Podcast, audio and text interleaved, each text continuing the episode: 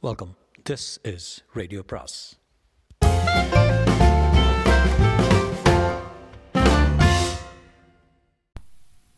அனைவருக்கும் அன்பு வணக்கம். சு வெங்கடேசனின் வேள்பாரி பாகம் இரண்டு அத்தியாயம் ஐம்பத்தி ஒன்று. பொழுது நள்ளிரவை கடந்தது. துறைமுகம் மிக பரபரப்பாய் இருந்தது. யவனர்களின் கோட்டையிலிருந்து எழும்பிய இசைக்கருவிகளின் ஓசை திசையெங்கும் எதிரொலித்துக் கொண்டிருந்தது. விருந்தின் கூச்சல் கோட்டை சுவர் தாண்டி வெளியெங்கும் வழித்தது உச்சத்தை அடைந்த யவனர்களின் இசையோசை முடிந்ததும் கூத்துப்பறையின் ஓசை தொடங்கியது. பாண்டிய அழகிகள் ஆட்டத்தில் இறங்கிவிட்டனர் என்பது புரிந்தது. விருந்தில் விடைபெறும் தருணம் தான் வெறிகூட்டும் தருணம் தான் வெறிகூட்டும் ஆட்டம் நிகழும் அல்லது அப்பொழுதுதான் மனம் புதிதாய் ஒன்றை அடைய முன்னிலும் அதிகமாக ஏங்கி நிற்கும். அதனால் தான் விருந்துகள் பின்னிரவுக்கு பின்னர் சூடுபிடிக்கின்றன. இரவும் இசையும் மதுவும் ஒற்றை கோட்டில் வடம் பிடித்து நிற்க ஆண்களும் பெண்களும் வௌவாலன அதை பற்றி தொங்கிக் கொண்டிருக்கின்றனர். மோகம் எது ஒன்றையும் தலைகீழாக மாற்றுவதில்லை. தலைகீழாக மாறும் பொழுதுதான் அது இயல்பு கொள்கிறது. ஹிப்பாலஸின் நாவாய் துறைமுகத்தில் பெருவீரனைப் போல் கம்பீரமாய் நின்று கொண்டிருந்தது. மீகான் நின்று பார்க்கும் அதன் கூம்பு மாடத்தின் கீழே திரையர்கள் உட்கார வைக்கப்பட்டிருந்தனர்.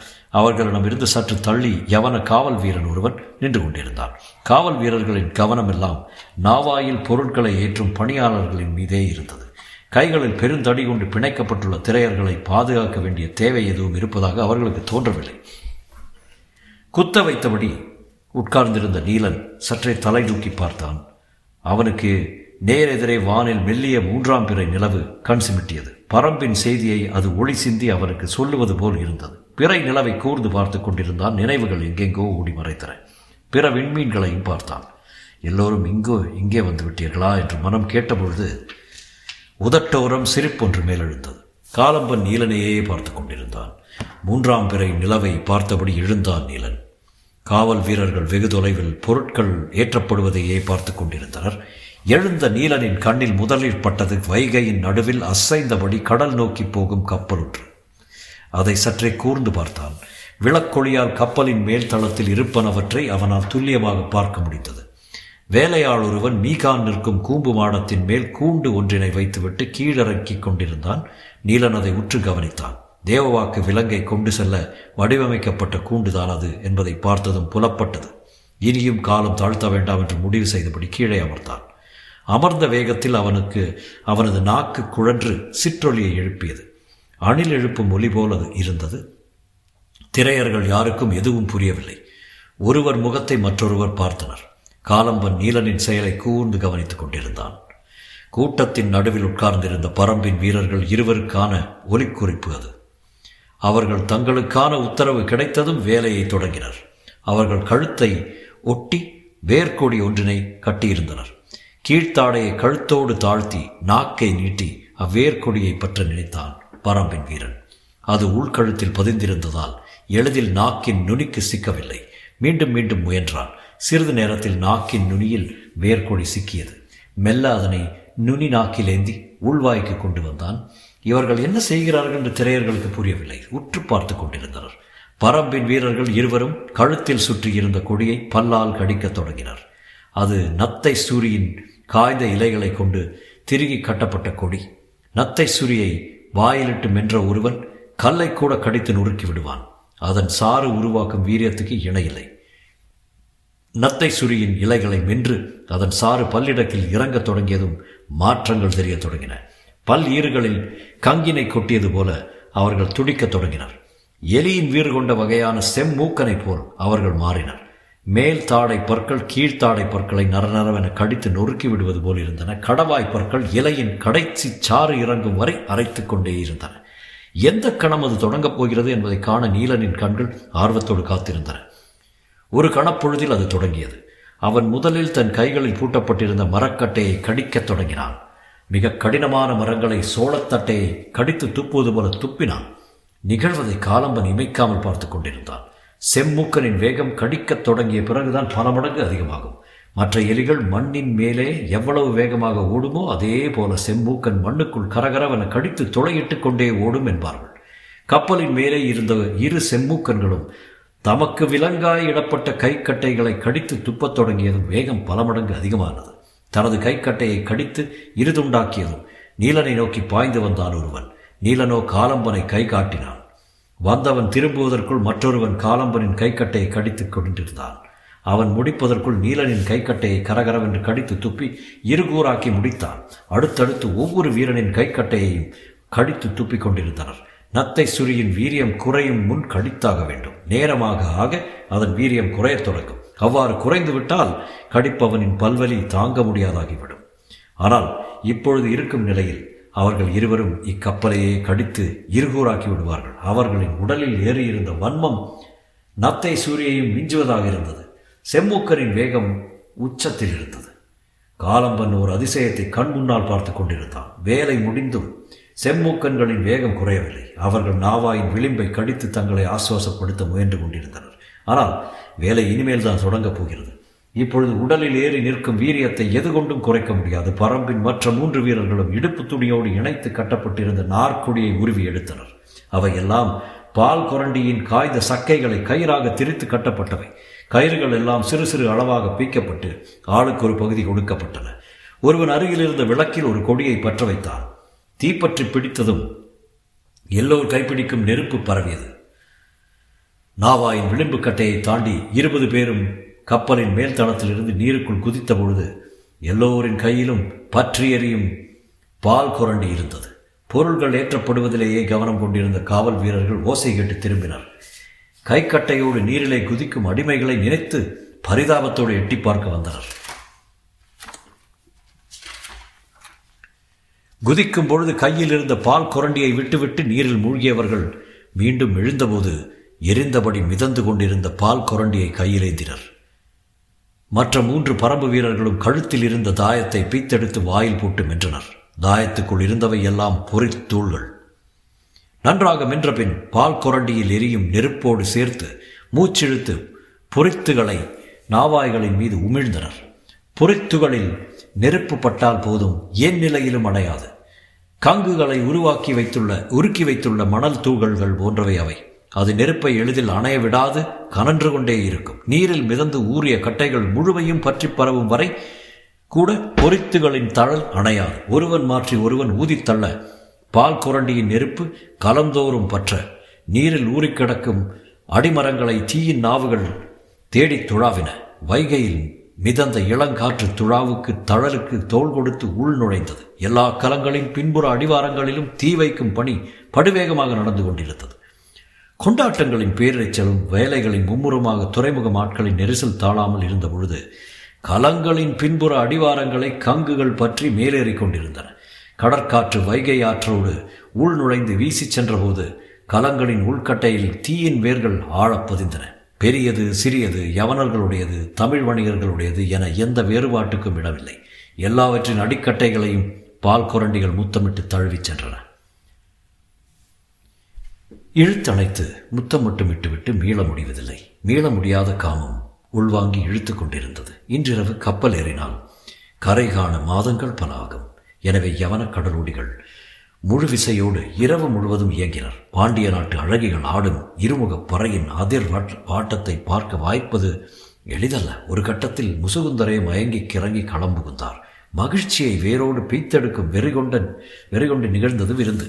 விருந்து என்பது இசையும் ஒளியும் வண்ணமும் மட்டும் கொண்டதன்று இவை எல்லாவற்றையும் மகிழ்ந்து ரசிக்க முடியாத மயக்கமும் கொண்டது. இரு மாதங்களுக்கு மேலாக நடந்து முடிந்த பேரரசின் மணவிழாவின் நிறைவை இவ்வளவு சிறப்பாக உலகில் வேறு யாரும் கொண்டாட முடியுமா என்ற ஐயம் ஹிப்பாலஸ்கே உருவானது. அதற்கு காரணம் ஹோ கோட்டைக்குள்ளிருந்த வெளிச்சத்தையும் ஓசையையும் விட கோட்டைக்கு வெளியே அதிக வெளிச்சமும் ஓசையுமாக அவ்விரவு இருந்தது. வியப்பு எல்லையற்றதானது. நிலை கொள்ள முடியாமல் தள்ளாடி கொண்டிருக்கும் தங்கள் தலைவர்களிடம் செய்தியை சொல்ல வீரர்கள் அஞ்சினர். கோட்டை கதவினை முழுமையாக திறந்துவிட்ட பொழுதுதான் நிலைமையின் விபரீதம் புரிய தொடங்கியது. கேட்கும் ஓசைக்குள் கதரும் குரல் மேலெழுந்தது.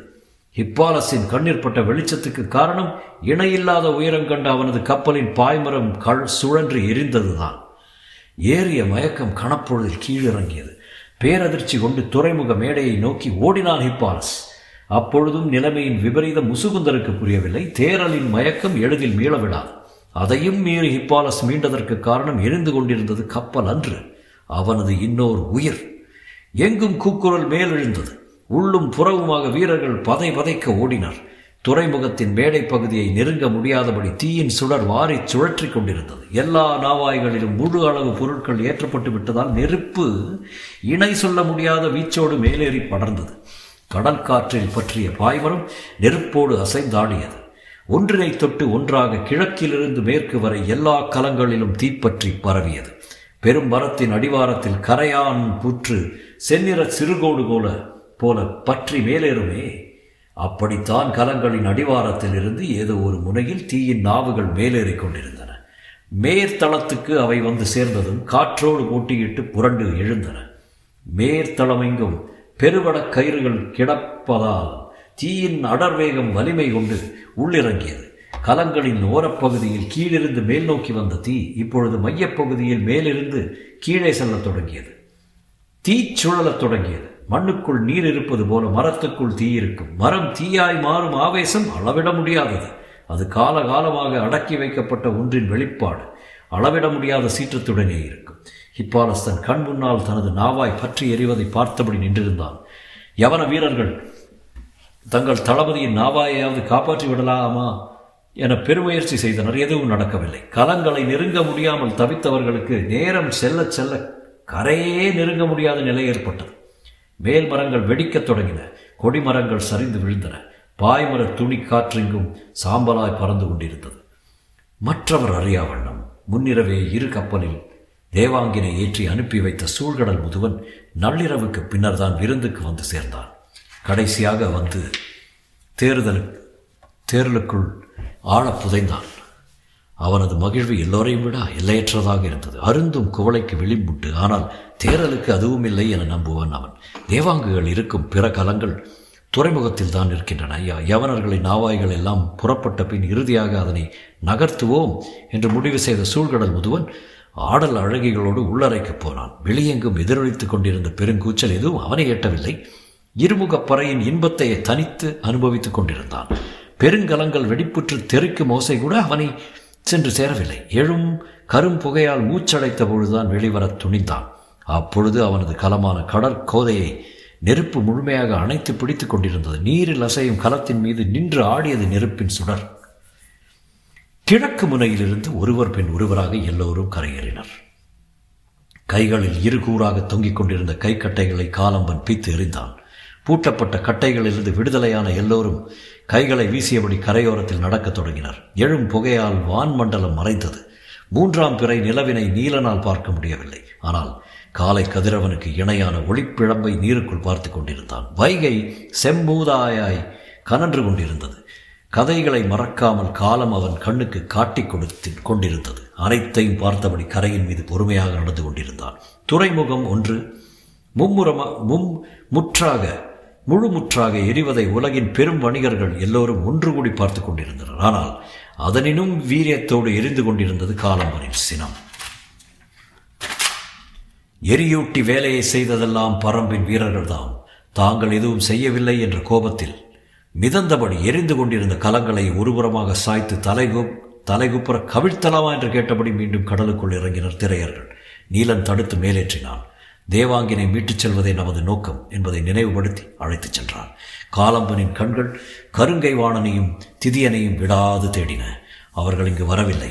பாண்டியனின் இணை மீன் கவசத்தை மார்பில் அணிந்தபடி அவன் எவன் எதிரில் வந்தாலும் அவன் காற்றிலே வீசப்பட்டு கொண்டிருந்தான். காலம்பனின் கைப்பிடிக்கு நதி சிக்கினால் அதையும் சுழற்றி எரிந்து விடுவான் என்றுதான் தோன்றியது. எரியும் நதியின் எதிர் திசை நோக்கி அவர்கள் நடந்தனர். எங்கும் கூக்குரல் வெடித்து உமிழும் நெருப்பின் குரல். அருகில் இருந்த அருகன்குடியில் இருந்து மக்கள் சாரி சாரியாக ஓடிக்கொண்டிருந்தனர். திரையர்கள் மட்டும் நெருப்பை திரும்பி கூட பார்க்காமல் பாண்டியனின் கோட்டையை நோக்கி போய்க் கொண்டிருந்தனர் வழியில் இருந்த பெருஞ்சுவரின் ஓரத்தில் எரி ஒளிகள் சாய்த்து வைக்கப்பட்டிருந்தன. விலகிப் போய்க் கொண்டிருந்த காலம்பனின் கண்களில் அவை பட்டன. ஆழ்கடல் செல்லும் மீனவர்கள் பெருஞ் சுறாக்களை எரி ஒளியால் எரிந்தே பிடிப்பர். இரு ஆள் உயரத்துக்கு நீளமும் கூர்முனையும் கொண்ட எரி ஒளிகளை கையலில் அள்ளினான் காலம்பன். எரியும் நெருப்பினை விஞ்சி கேட்டான் கேட்டன சில மனித குரல்கள். நீலன் திரும்பி பார்த்தான் கடைசியா நின்றிருந்த களம் ஒன்றின் மீதிருந்து கதறிய அடிமைகளின் குரல்கள் அவை. எல்லோரின் கவனமும் அப்பக்கம் திரும்பியது. கைகால்களில் விலங்கிடப்பட்டதால் யாராலும் தப்பிக்க முடியவில்லை. நெருப்பு சுற்றியபடி அவர்களை நெருங்கிக் கொண்டிருந்தது. கலங்களின் மேல் விளிம்பை உடைத்துக் கொண்டு உள்நுழைந்த திரையர்கள் விலங்கினை பீத்தறிந்து அவர்களை வெளியில் தூக்கி வீசினர். வீசப்பட்டவர்கள் யாரும் தப்பித்து ஓடாமல் மீண்டும் களம் நோக்கியே கதறியபடி நெருங்கினர். காரணம் புரியாமல் நீலன் நின்றபோது மீகான் நிற்கும் கூம்பு மேடையில் ஒருவன் கட்டப்பட்டிருந்தது தெரிந்தது. எம் தலைவனை காப்பாற்றுங்கள்! என்று அவர்கள் கதறினர். துணிந்து மேலேறிய திரையர்கள் மரம் பிளந்து அவனை தூக்கி வந்தனர். உடலெங்கும் செதில் செதிலாக பிளவுற்றிருந்த அவன் அரை மயக்கத்தில் இருந்தான். விடுவிக்கப்பட்ட அடிமைகள் அவனை உயிரென தாங்கிக் கொண்டனர். பாண்டிய வீரர்கள் பெருங்கலங்கள் எரியும் இடத்தில் கூச்சலிட்டுக் கொண்டு கிடந்ததால் ஓரத்திலிருந்து பற்றி எறிந்த சி சிறு கலத்தை யார் பார்க்க யாரும் இல்லை. ஆனால் நீலனின் மனதில் இக்காட்சி நிகழ்வை ஏற்படுத்தியது. விடுவிக்கப்பட்ட அடிமைகள் தாங்கள் உயிர் பிழைத்தால் போதுமென ஓடுவதற்கு மாறாக தம் தலைவனை காப்பாற்றும் வரை அந்நெருப்பை விட்டு அகலாமல் இருந்தது அவனுக்கு வியப்பை ஏற்படுத்தியது. மீட்கப்பட்ட அவர்கள் உடன் வந்து கொண்டிருந்தனர். பற்றி எறியும் கலங்கள் நோக்கி கோட்டையில் இருந்த வீரர்கள் எல்லோரும் பாய்ந்து ஓடியதால் திறந்து கிடந்த கோட்டைக்குள் பரம்பின் வீரர்கள் நுழையும் பொழுது கேட்க யாரும் இல்லை தேவவாக்கு விலங்கின் கூண்டருகே வந்து நின்றான் நீலன். நான்கு பெருங்கூண்டுகளுக்குள் இருந்தனவற்றை எல்லாம் கூண்டோடு தூக்கினர் திரையர்கள். எண்ணிலடங்காத குதிரைகள் கட்டுத்தரையில் நின்று கொண்டிருந்தன. கட்டுத்தரையில் வரிசையாக குதிரைகள் நிற்பது போலத்தான் துறைமுகத்தில் கலங்கள் நிற்கின்றன. பின்னிரவு கழிந்ததும் துருத்தியில் ஊதுவதைப் போல இடைவிடாது வீசியது கடற்காற்று. காற்றின் வேகம் தழலை வெளியெங்கும் வீசி விளையாடியது. நெருங்க முடியாமல் போராடி கொண்டிருந்தனர். பாண்டிய வீரர்கள் இளமருதன் தன்னால் முடிந்தது அனைத்தையும் செய்து பார்த்தான் எதுவும் ஆகவில்லை அப்பொழுதுதான் ஓடி வந்தது ஒரு வீரன் செய்தி சொன்னான். நெருப்பிலும் கொடுஞ்செய்தியாக அது இருந்தது. தான் வீரர்களோடு அருகே இருந்த யவனக்கோட்டைக்குள் ஓடினான். அங்கு கட்டப்பட்டிருந்த குதிரைகளில் ஏறி மேற்திசையில் இருந்த பாண்டிய கோட்டையை நோக்கி விரைந்தான். வழக்கம் போல அவனது ஆலா காற்றை கிழித்து சீறி பாய்ந்தது. மற்ற வீரர்கள் அவனை பின்தொடர்ந்து விரைவதற்கு நீண்ட நேரமானது. அவன் பாண்டியர் கோட்டைக்குள் நுழைந்தபோது தேவாங்கினை தூக்கி கொண்டு அந்த கூட்டம் போய்விட்டது. இவ்விரவில் நெடுந்தொலைவு போயிருக்க முடியாது என முடிவு செய்த இளமருதன் தனது படையோடு அவர்களை நோக்கி விரைந்தான். திரையர்களை சுமந்து செல்லும் குதிரைகளால் ஒருபொழுதும் பாய்ந்து செல்ல முடியாது. புறப்பட்ட சிறிது நேரத்திலே அதை நீலன் உணர்ந்தான். எனவே தானும் மெதுவாகவே குதிரையை செலுத்தினான். விடுவிக்கப்பட்ட அடிமைகளும் குதிரை ஏறி இவர்களோடு வந்து கொண்டிருந்தனர். அவர்களை விலகி போகச் செல்ல சொல்ல நீலனுக்கு மனமில்லை. தங்கள் தலைவனை ஒரு குதிரையில் தாங்கி பிடித்தபடி மற்றவர்கள் சூழ வந்தனர். அப்பொழுது தான் எதிர்பாராமல் இருளுக்குள் இருந்து பாய்ந்து வந்திறங்கின ஈட்டிகள். குதிரைகள் சிதறி விலகின. மெதுவாக போய்க் கொண்டிருந்த தனது குதிரையை இழுத்து நிறுத்தினான் காலம்பன். கையிலேந்திய எரி ஒளியுடன் கொண்டு சுறாவேட்டையை தொடங்கினான். இருளெனும் பெருங்கடலுக்குள் காலம்பன் வீசிய எரியுளிகள் வந்து கொண்டிருந்தவர்களின் உடல்களில் இடைவிடாது துளைத்து வெளியேறிக் கொண்டிருந்தன. தாக்குதலின் கூக்குரலுக்கு நடுவே தங்கள் தலைவனை பாதுகாப்பாய் கொண்டு செல்வதிலேயே கவனமாயிருந்தனர் மீட்கப்பட்ட அடிமைகள். வேகமற்று கிடக்கும் திரையர் நடக்கும் திரையரர்களின் குதிரைகளை இடைவிடாது வந்து சூழ்ந்த வண்ணம் இருந்தனர் பாண்டிய வீரர்கள். எந்த ஓர் ஆயுதத்தையும் விட மிக நீளமானவை எரியுளிகள் எனவே புழுக்களை கோத்து தூக்கும் கீற்றோலை போல அது மனித உடல்களை கோர்த்தெடுத்துக் கொண்டிருந்தது. இச்சிறு படையை அழிக்க தன் வீரன் ஒருவனே போதும் என காலம்பன் நினைத்த பொழுதுதான் சற்றும் எதிர்பாராதது நடந்தது.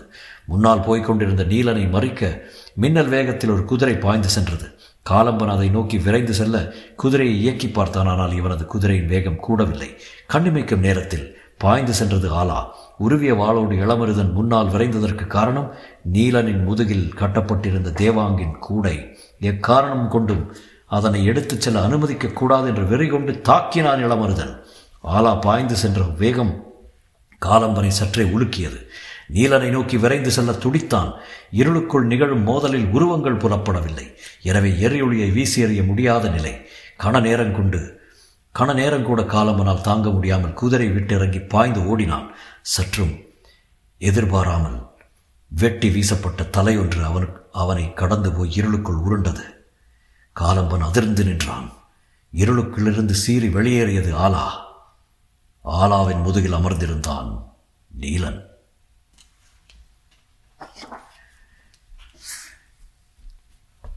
இத்துடன் பாகம் இரண்டு முடிவு பெற்றது நாளை முதல் பாகம் மூன்று தொடரும்.